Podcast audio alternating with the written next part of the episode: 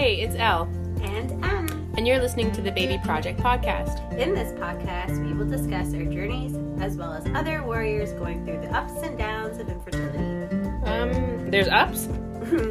yes, there's ups. Okay. As a reminder, be kind to yourself and skip as needed. We know some topics may be triggering. Let's get talking.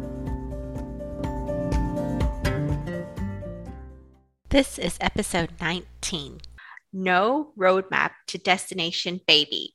We have Sara on our podcast today, who is one of the authors from Where's Helen? Sara is a supervisor at a childcare center who loves to be around children, and this stands true as she is an aunt to nine nephews and one niece. Sara likes to travel, loves nature, and often captures these beautiful moments through photos as she has a passion for photography. Welcome, Sara, to the Baby Project podcast. Thank you for having me here. So, Sara, how about you? Uh, we'll start from the beginning. How about you tell us a little bit about your love story? How did you meet your partner? Yeah, so um, he was actually my high school sweetheart. Uh, we met when um, I was I know a lot of people laugh at this, but we met when I was 15 and he was 17. And a lot of our family and friends were like, oh, it just seems like it's infatuation. You know, you're going to go to university, you're going to meet a lot of other people. Don't settle in right now. Um, you know, don't get too excited, don't get too settled.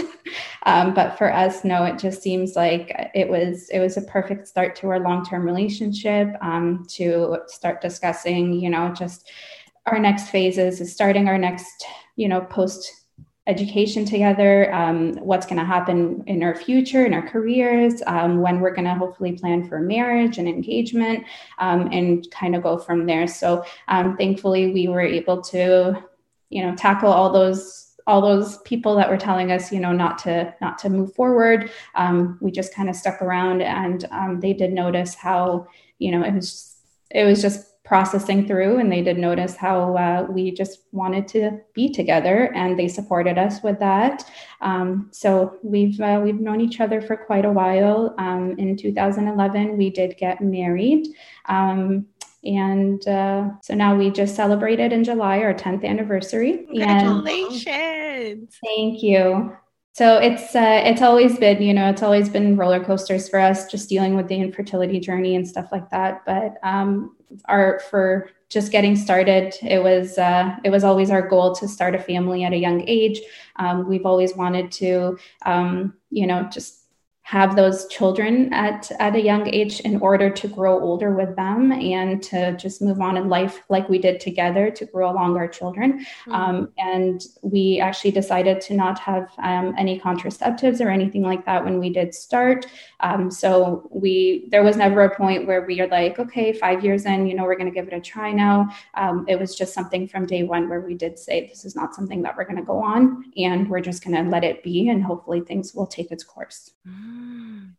Did you guys can I ask you a question about your relationship? Did you guys, because you started so young, yeah, have like a lot of growing pains as you were going through, you know, high school and like you said, post secondary, that sort of thing?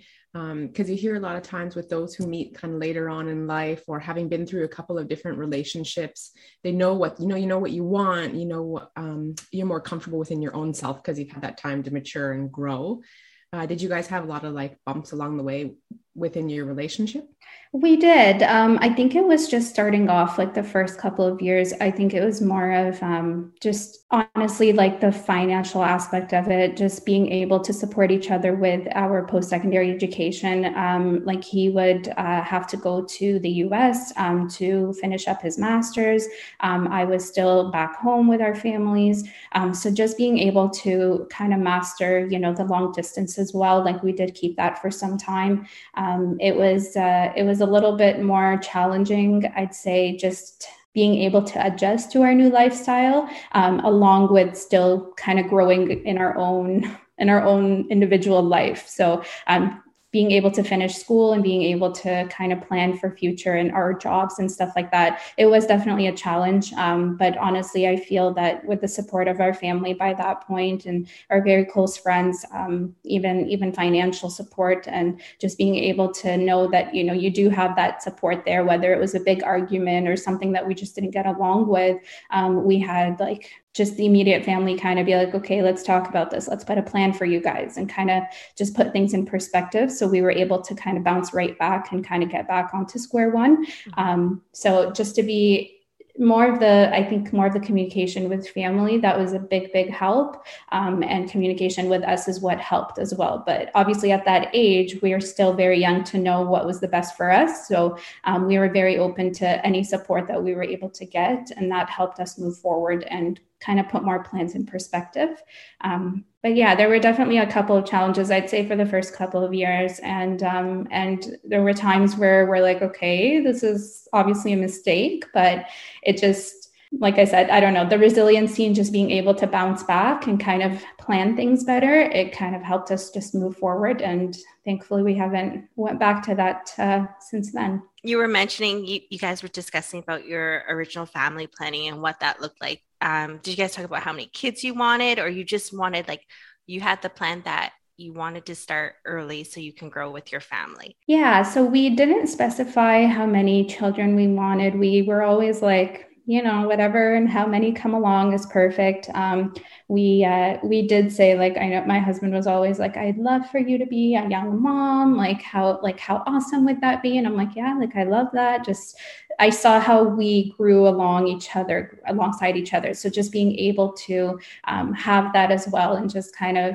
you know just it's something we've always wanted. It's something we've wanted since before we got married is to have a family of our own whether it was one or two children or however many we were able to um, we were open to it. So um, i think for us it was just never something that we had thought that we would have trouble with mm-hmm. um, or face any challenges in that aspect there. So um, we were open to the idea for sure. And that's why we you know we said no contraceptives and kind of just let it be and we'll see what happens. But mm-hmm. um, the idea for both starting off very young and and hopefully having children at a young age was was something we both admired so much and just uh, that's what kind of kept us going forward. Freaking infertility man just sneaking up out of nowhere and slapping you in the face. Exactly. Right? honestly uh, yeah it's uh, it was it was a definitely a big slap for us. It's just i i had no idea that there was even like yeah, I was clueless. Both of us were very clueless. Yeah, I think that's like the majority of uh, you know, infertility warriors that we talk to or anyone that I've encountered. It's not something that they ever anticipated. I mean, there's some there who have um, ha- like health issues and things like that, yeah. and maybe anticipate a little bit of, of troubles. But then there's some where they're their family members. There's no other family history or anything else. They're healthy. They think everything is going okay.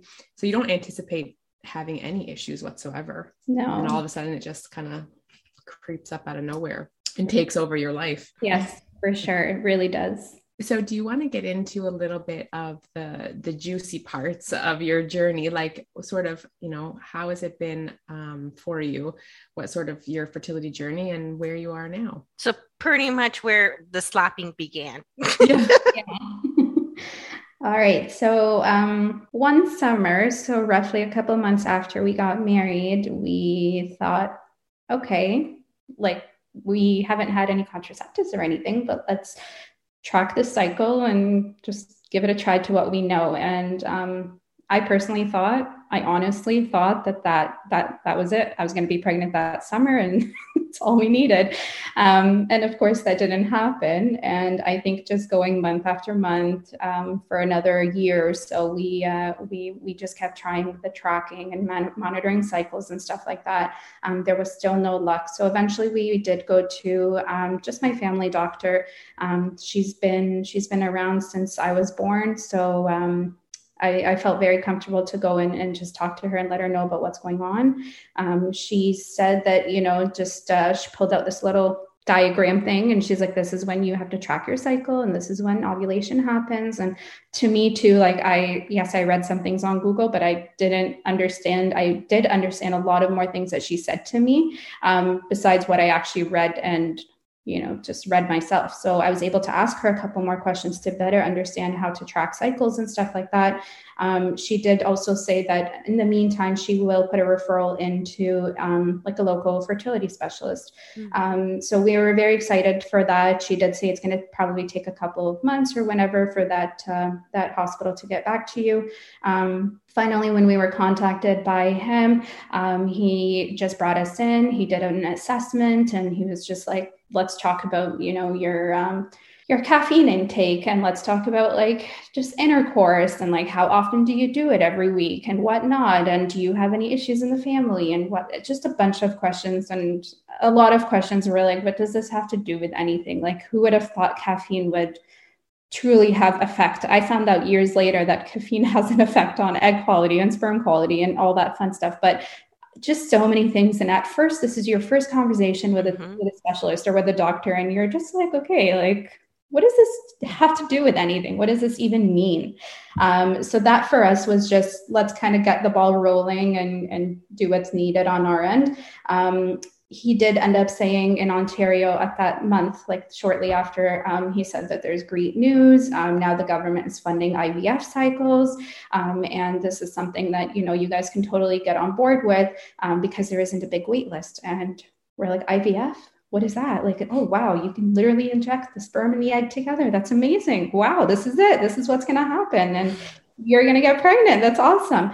So we went on board with that. Um, we literally had family and they're like what like what are you like what is that? What are you doing? Is, like my mom was like are you sure this is not going to like mess you up? Like what if you don't get periods again after that? Like what what is this? And i'm like mm. no it's like it's a it's a medicated cycle and you know they've done it many times before and this this specialist is really good and he's done it plenty of times. And um, you know just being able to take that decision and kind of make that step uh, moving forward. Um, we did and just honestly holding on to faith as well and just kind of saying like if it's meant to be it's going to be. This is just something an opportunity that came up to me. It's a sign to me. It's something that you know it was a chance. It was a beautiful opportunity um, where it was mostly funded. You only had to pay the medication part um, and you were able to actually you know get started on this. And it was our first cycle. So it was our first time to give anything like that a try.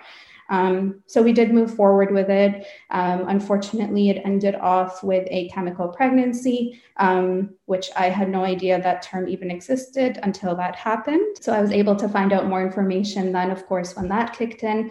Um, so after that, we did take some time off. We took some time to to uh, to do IUI cycles.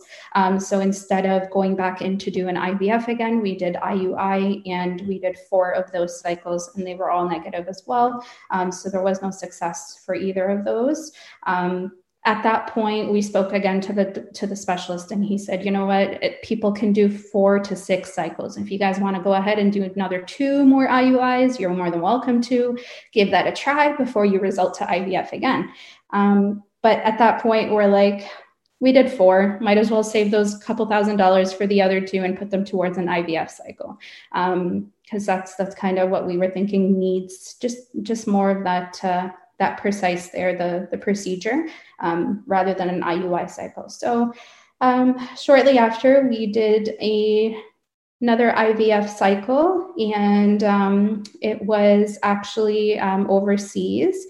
Um, so we decided to give it a try um, and, and do something different. The procedure was really different. It was just a lot less complicated than it is in Canada, for sure. Like the blood work, the monitoring, everything was just very, very easy. And I felt like it was a very smooth cycle. I felt like there was no pain involved as much as I had the first time. Um, I loved how quick and smooth everything was. Um, and uh, obviously that's when uh, the pandemic hit. So there was a lot of complications there and then complications returning back home. Um, and in returning back home i had waited for that result um, and did a home pregnancy test and tried to see the success there. Um, but unfortunately there was no success there either.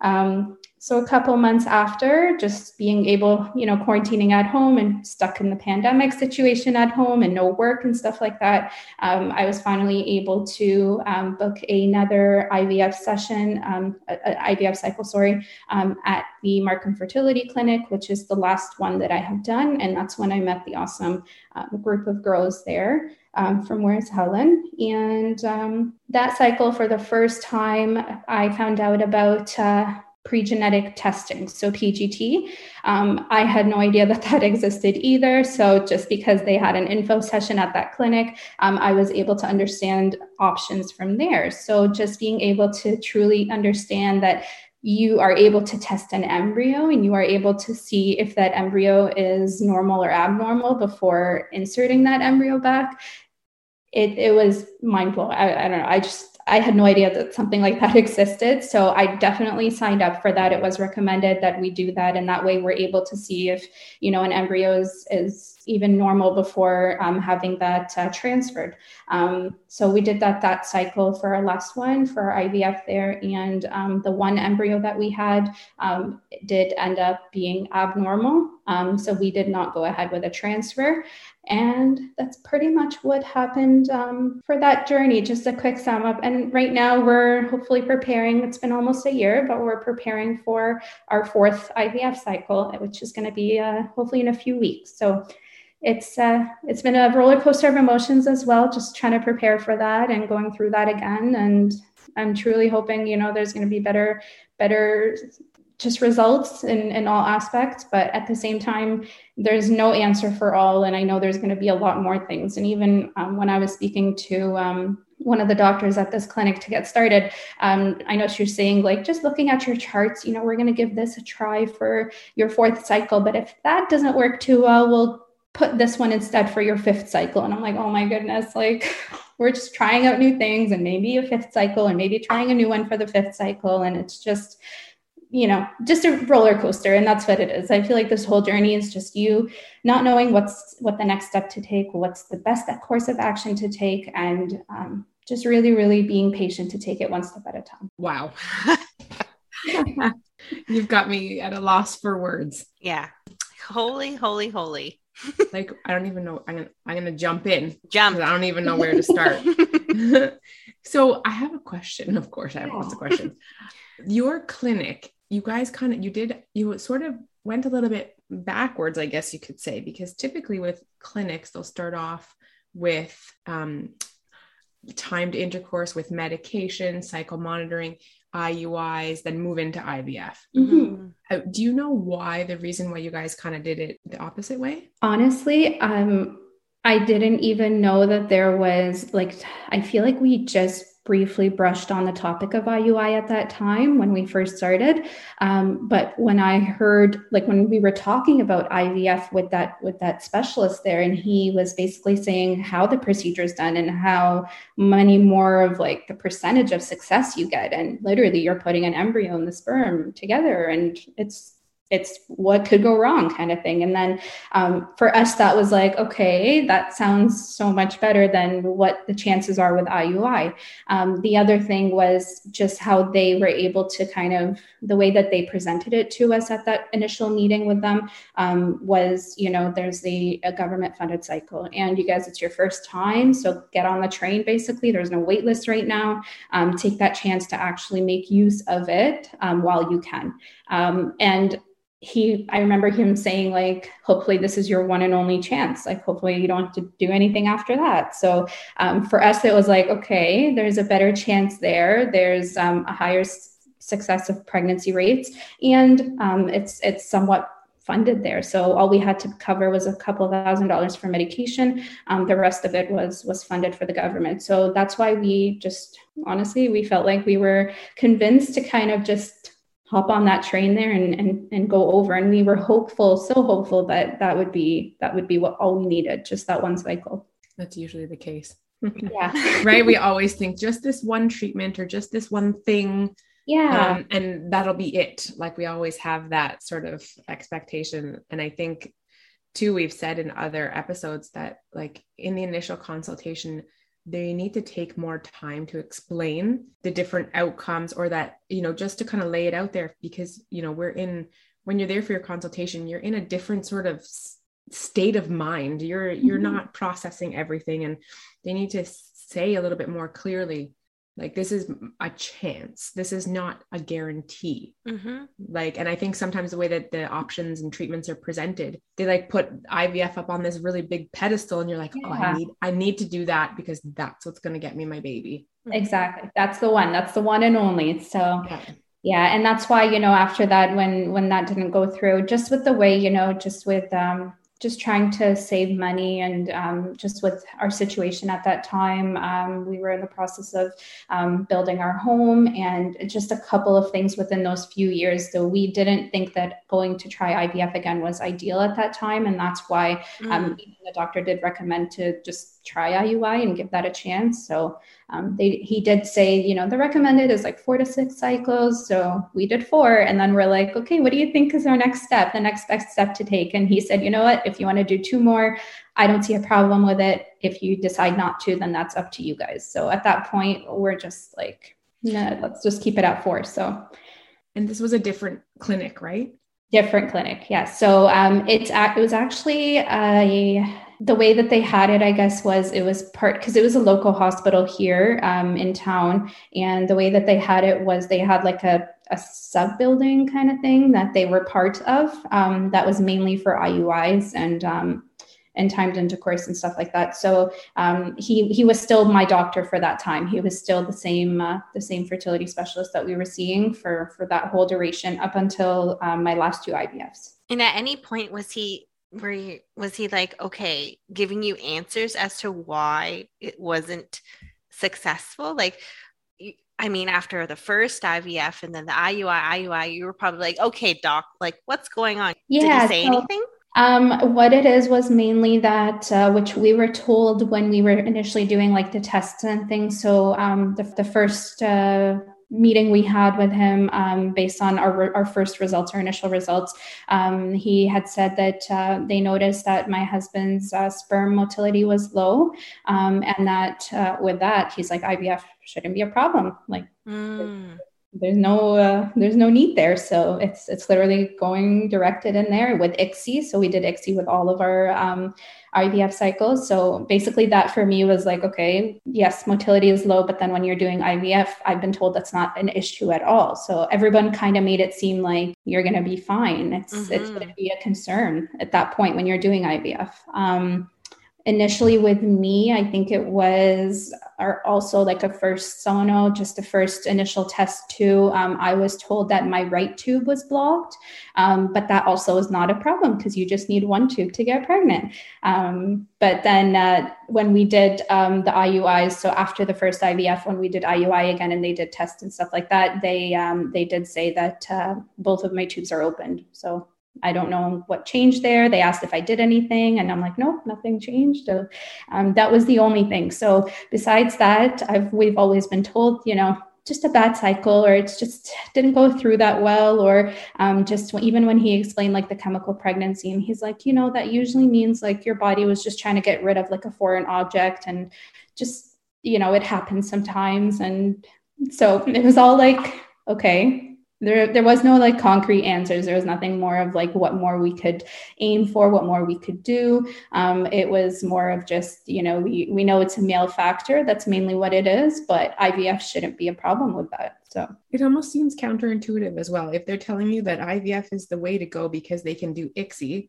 they yeah. can put they can select the sperm that they want the you know best looking ones mm-hmm. yeah put that into the egg and you know wait for the magic to happen yeah then why on earth like i'm just thinking like why would they then go back and say yeah you can do like IUIs it's just a waste of your time your energy your money your emotions just like so heartbreaking. You know what I mean? Like yeah. you're continuing to try, but they kind of presented it as the IVF is the the way the gold standard, the way to go. And then you're it's like you're you're going backward. Exactly. And that's what that's what for us it was like it was honestly a big blow. Like we just didn't expect that. We didn't expect that, you know, something would would just be so so difficult and so challenging because we see it just seemed like it was not that hard. It seemed like it was so much easier than we ever anticipated. And um, just uh, just honestly yeah kind of like just asking questions and just not really getting any concrete answers because nobody knows. And honestly, unless there's a situation or there's a medical condition or something where they can actually say it's due to this, um, I feel like a lot of the times the doctors are like, you know, it just happens and there's a foreign object in your body, so your body rejected it. And maybe next time try this and do the timed intercourse. It shouldn't be a problem. And just kind of more of, of I feel like just giving hope, but which is good at times, but I feel like it was in the wrong way at a lot of times. Mm-hmm. Absolutely.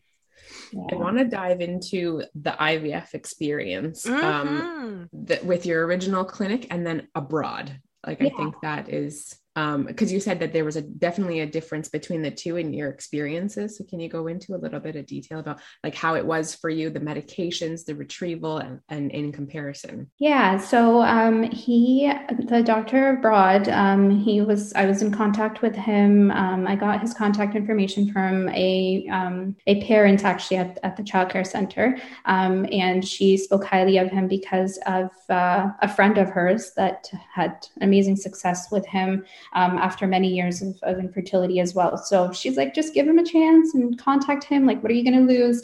Um, so I did contact him when I was still in Canada. Um, he basically was like, yeah, you can come on down. And it was, I think it was February still, um, February, March.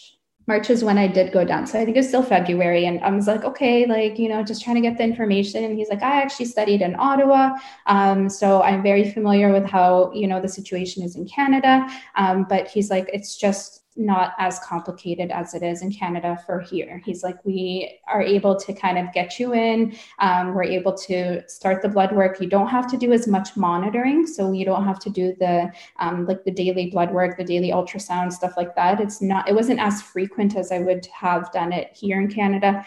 Um, he, um, he did say, you know, as long as you feel like you're ready, you're more than welcome to come on in. And I was like, okay, do you think maybe a couple of months? Like, how much time do you need? And he's like, when's your next period? And I'm like, um, I think it's in like three weeks or four weeks. He's like, you can come now. I'm like, oh, okay.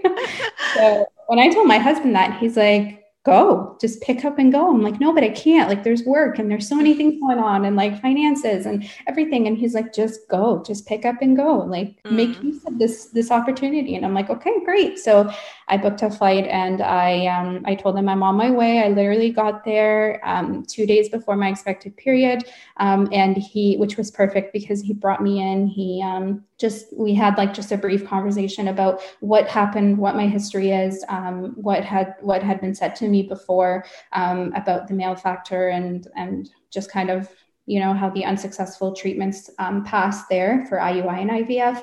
Um, he did say that um, I'd have to fill out a couple of paperwork, that they were going to do blood work, they were going to do an initial um, sono just to make sure like everything's good from their end. Um, he saw everything. He's like, everything looks perfect. Your blood work looks great. Your um, everything else looks great, and we're going to start you on on the, the medication, I guess. So, um, right when I got my period, um, that's when we started the procedure there. And um, I guess it was just mainly, it wasn't as demanding. It wasn't as, um, it wasn't as overwhelming, I guess, with the amount of things. Like he was able to just take me in. He was able to kind of just give me a rundown. Um, I was stressing out getting an Airbnb so I can get a fridge for the medication, like for the for stims.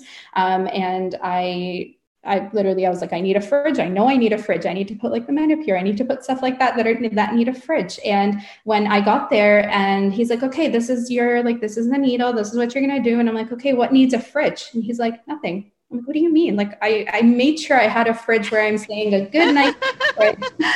And he's like, there, you don't need to put a fridge. He's like, I mean, if you want to, maybe later you can put this in there, but it can stay out. I'm like, okay, that's perfect. So just things like that. Um, I my first IVF as well. I had severe pain. I don't know what it was, but I just like it hurt to do anything. It hurt to laugh. It hurt to sit in a car. Just, oh my gosh, going on a pothole in the car was the worst. Mm. It hurt to climb stairs. It just really, really hurt to do anything. Um, and when I had called into the nurse um, with my first cycle, she had said, Hun, your ovaries are the size of footballs. So it's very common. I'm like, okay, that's fine. So just things like that I was expecting when I was um, when I was overseas, and literally I had none of that. I had no pain. I don't know what it was. I just I was already at egg retrieval, and I'm like, okay, where is that pain I was expecting? I was expecting to be like couch bound and like have a family friend come take me to the clinic and like just not being able to drive, not being able to do anything. And I felt none of that. So I don't know what it was, but I just overall had such a better experience with um, the pain that I felt from my first IVF cycle.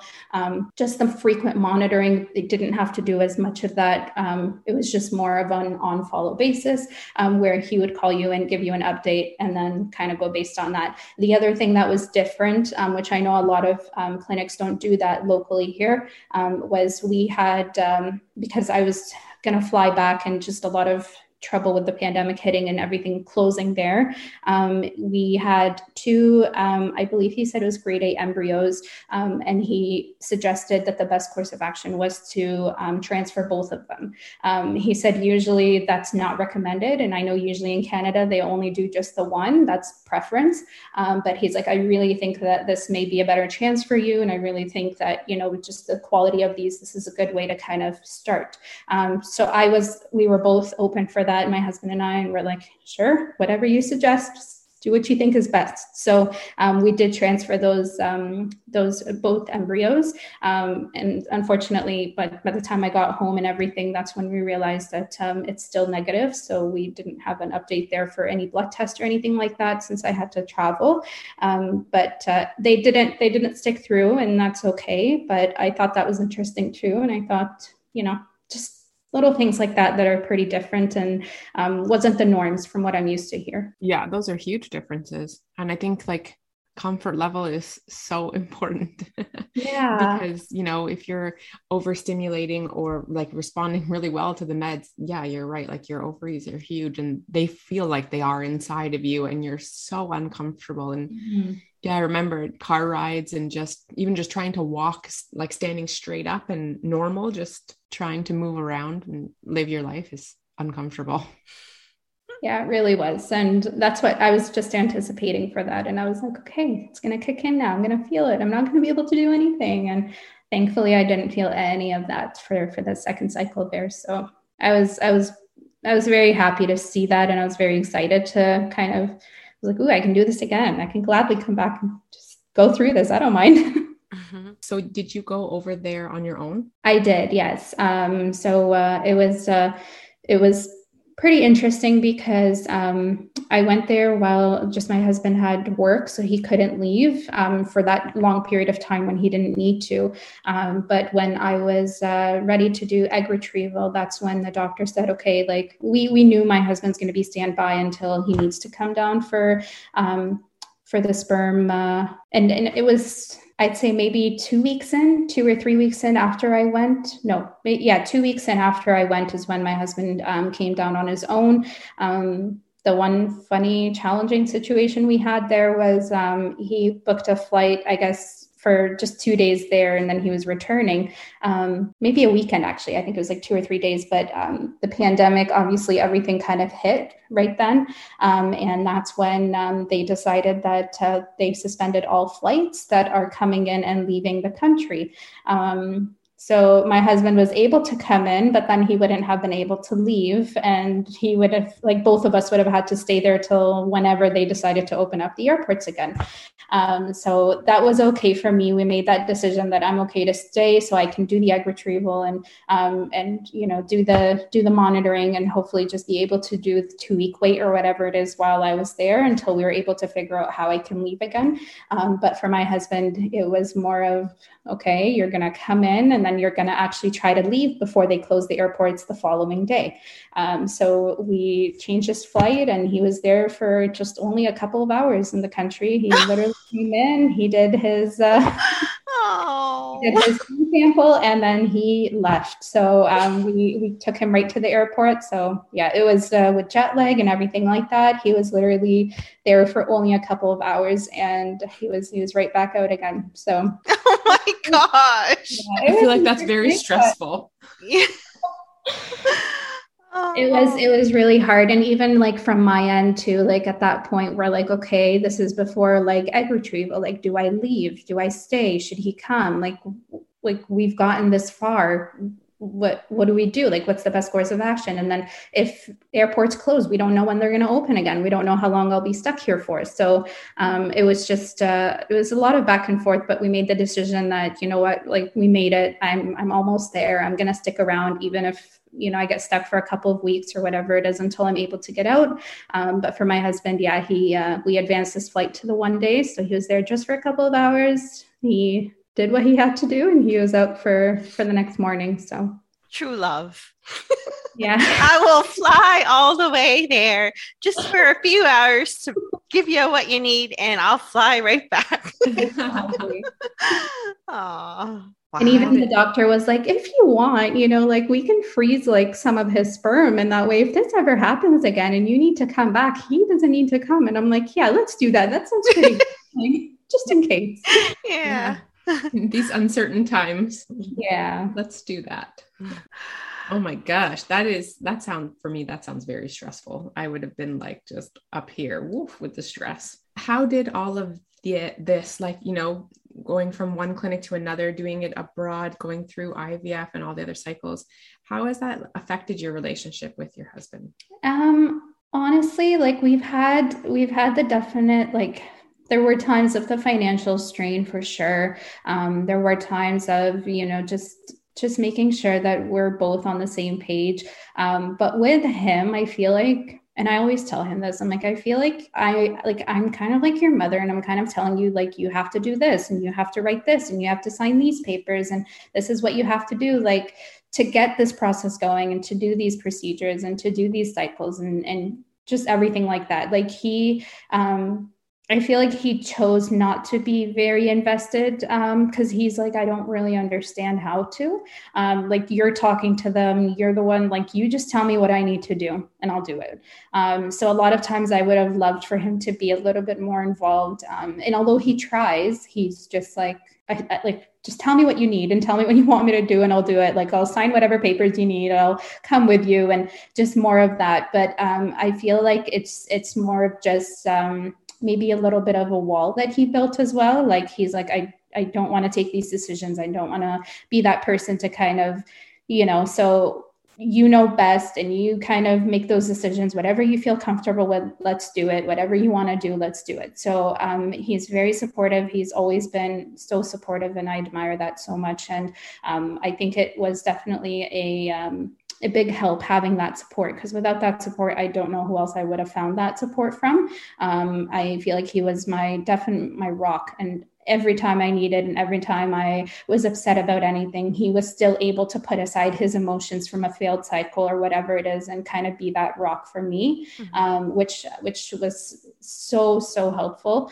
um, but yeah i think more from his aspect like too i definitely felt like he built that wall and he just didn't want to be as involved. He didn't ask those questions. He didn't understand he didn't want to understand what options was at hand. And that was more of the things that i took on um, which i felt at the end like it was kind of responsibility on my end um, that there was a lot of more um, you know, is up to me to make that decision, or it was my fault, or whatever it was that you know I felt like like for PGT, for example, to do the pre pre genetic testing, um, I thought it was a great idea, but he was like, like, why did we have to do that? And he read somewhere that when you're over like if you're over 30 or 35, then it's recommended. But he's like, why did we have to do that? Like, what if that was a good embryo? What if that that was? So I was like, okay, but you both like we both made that decision, and I talked to you about it, and you said, sure, go ahead. So now that we're finding out more information about it, you may have changed your mind but mm-hmm. it was a decision that we did both make. So just certain things like that where um, you know I, I think that it's a good step that i make or take. And he's like yeah do what you need to do. But then in the end we talk about it and we're like, okay, maybe we shouldn't have done that. And I'm like, okay, crap, that was my decision. So just things like that where um, I felt like there was a little bit of a strain. But besides that, um, we definitely worked through it um, because it's something we both really, really want. We worked around the financial aspect of it. Um, we have support from our family for sure. Um, and just being able to really, really communicate and talk and just be there for each other. So, um, as much as he knows that I'm hurting, he would set those you know any emotions he had aside and be there for me and same as me um, when i know that he was hurting i would set aside any emotions any tears like i'd go in the room i'd let it all out, come back out and just be like, it's okay. Like, you know, we're going to work on this together. There's going to be better times and kind of just put it on that way. And just so we're able to be stronger for each other. Girl, wow. Sara, you've definitely had had spoken about the resilience that you guys have had even when you were younger and growing up like you know going to school and like high school and then the challenges of like family yeah it's just like an infatuation you passing that and then now pushing through this. So i can definitely see like you guys have this resilience you have this strong bond you have this strong like this very very stable steady um, you know foundation and it's great to hear and it's so great to hear that you had him as your support.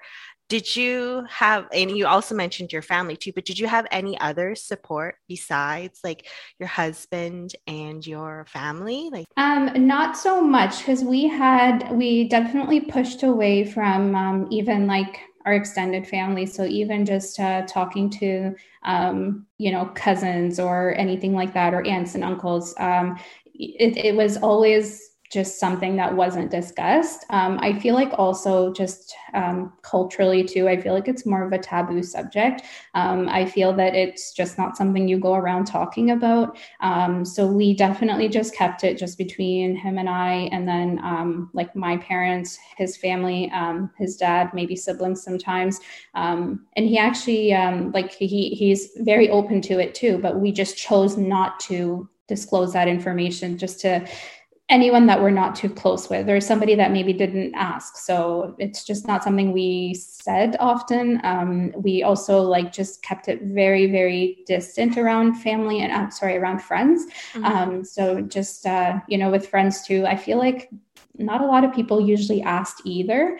Um, it's only a lot of um, a lot of friends of like my husband's friends would ask him when they would be talking and stuff. So um, like how many kids do you have and things like that. But um, with us, it's with me personally, it's a lot of do you have any kids or how many kids do you have? But nothing beyond that. It's not something I would start to talk about, and it's not something people would ask like why, what's going on. Mm-hmm. Um, so I feel like if it was to be mentioned, I feel like we would have elaborated more. But just beyond that, we didn't really discuss that. So, um, not so much with friends. I'd say it's mainly just like our siblings, our parents, and um, that's pretty much it. Yeah, not each even, other. Yeah. yeah. and each other. So not even, you know, not even extended family, no cousins, nothing like that. We're we're aware of any of that. So um, it, it, was different for sure. It was, uh, I remember when, because um, I had some family when I went overseas for the IVF cycle, and um, my aunt was like, "So, okay, you're here for this now, and like that, that's good that you made this choice to come, but like." Every time I would come visit you, and every time we'd come to Canada, and and just kind of see how you're doing and everything, you're just so submerged in in work, and you're so you're so involved with everything else but you truly truly should have set this as a priority and i'm like i i did set it as a priority but you see it from a different angle and you see things differently.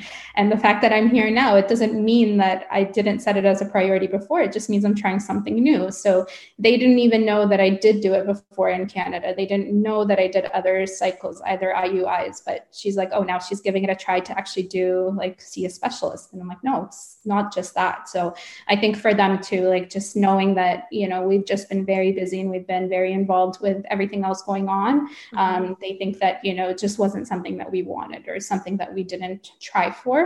Um, so just little things like that where we did explain. I feel like that's as far as it's gotten. Um, which is why when I met these wonderful girls and we created the group and we had that, you know, that support group, it was an eye opener for me. It was most amazing new experience I've ever had. I felt like just being able to talk to other people that get it, um, just being able to personally discuss matters, um, to personally discuss our own experiences, and just be there for each other is is so amazing.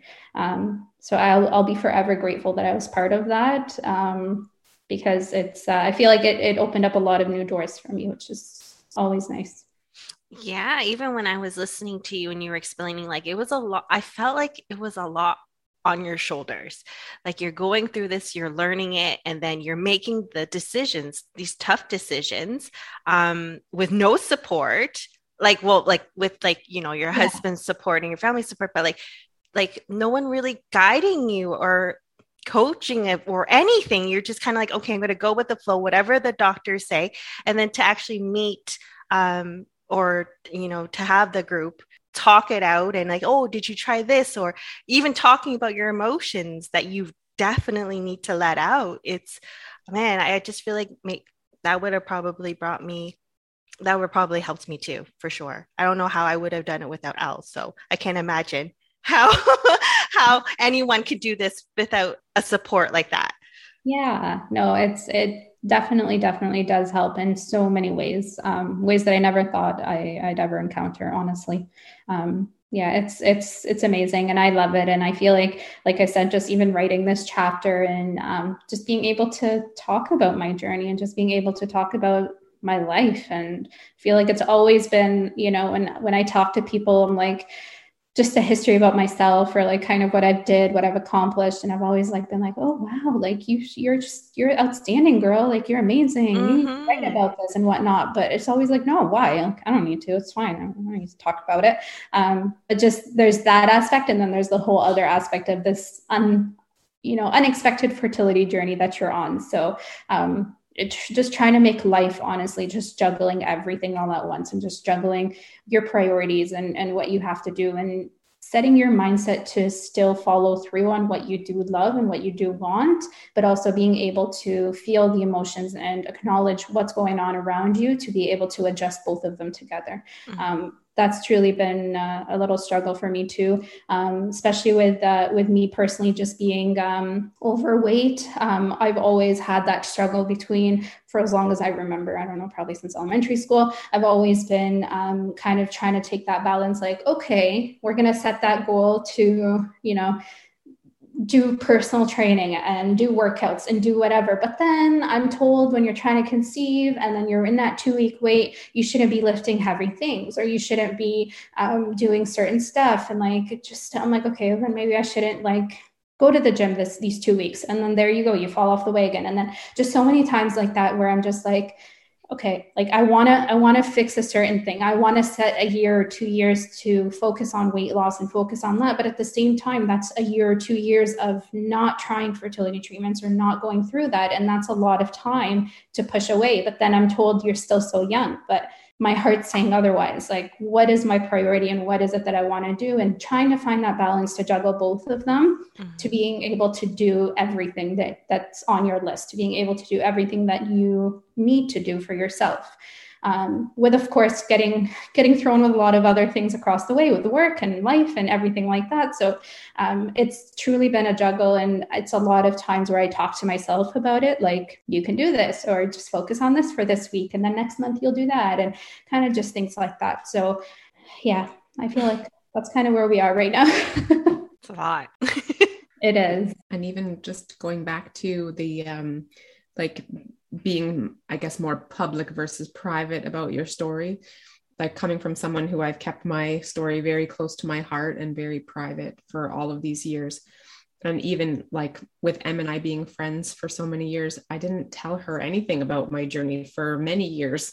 And um, there's something freeing in in writing it down or in talking about it um, there is definitely something in of course within parameters that you're comfortable with within your journey or where you're at because i think to either if you've been in it for quite a while or you're coming out the other side of it you have a little bit more perspective and you you feel a little bit more i guess at ease to mm-hmm. um, talk about your situation or your experiences but there's definitely something freeing about sharing those experiences with someone who one has like experiences as well right so there's just mm-hmm. that a little bit of you know common ground where you kind of you feel more safe i guess almost right discussing mm-hmm. those kind of things with someone who knows um, kind of what you've been through or you know has an idea at least because they're in that world with you mm-hmm. um, and just the just being free about telling telling your story which is definitely scary it can be liberating yeah Mm-hmm. Yeah. Is there something, Sara, that you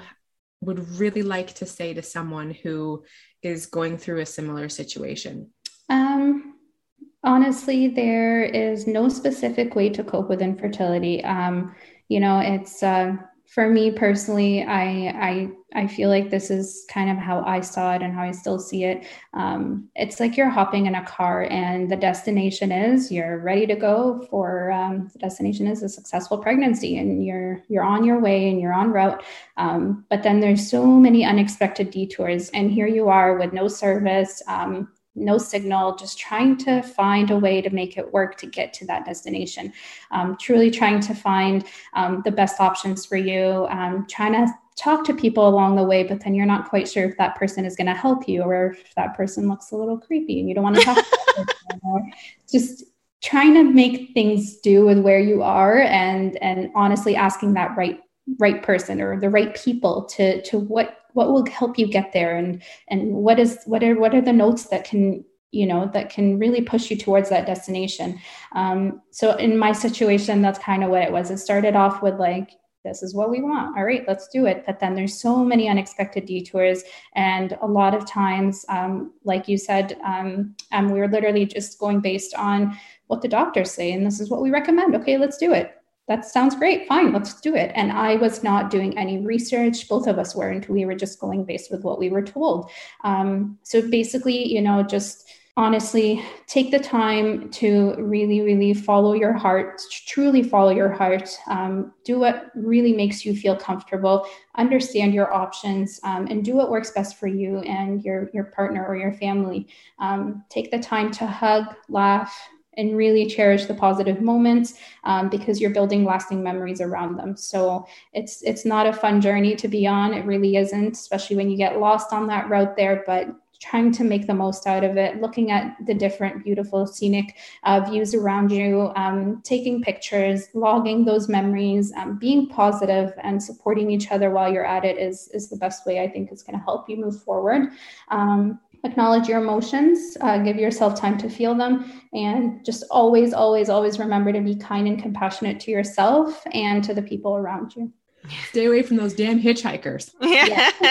Don't pick up any strangers along the way. that is That's so... how I see it. I'm like, just, I don't know why. Why would I ask this person or this person has nothing to do with me or my situation? So, but no i think just you know finding finding out you know certain resources finding out certain things that that may be of, of any help to you in your situation um, is definitely good because i've i've been told and i've noticed a lot of doctors won't tell you like i recommend you maybe trying out these new supplements or um, just anything like that or maybe working on your lifestyle in this way or you know like i said being asked from day one how's your caffeine intake? and finding out years later the importance of caffeine and and and how it affects your sperm and egg quality. Mm-hmm. um, so things like that you know do your research and and truly understand your options. Um, don't just go with the flow and kind of just go based on what somebody recommends because in the end it's all about you. You're the one going through this journey um, and you're the one that's going to be feeling all those emotions and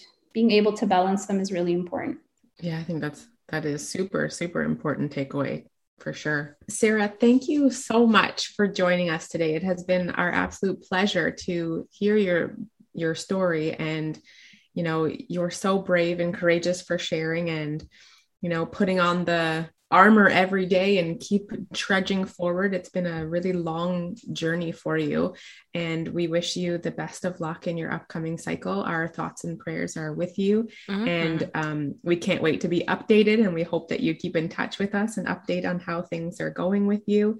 And, um, you know, we're going to cross our fingers and our toes and anything else that we can cross for you that this is your this is your last journey through the IVF uh, world mm-hmm. and the infertility world and um, just thank you. Thank you so much for being here with us. Thank, thank you so you. much for having me. And i i think what you what you guys are doing here is amazing. So i really appreciate um, everything that you're putting towards this too. And um, i'm truly hoping for the best and i'll definitely keep in touch. Awesome. And thank you everyone for listening to our podcast episode today. Remember in any project including the baby project you must take things one step at a time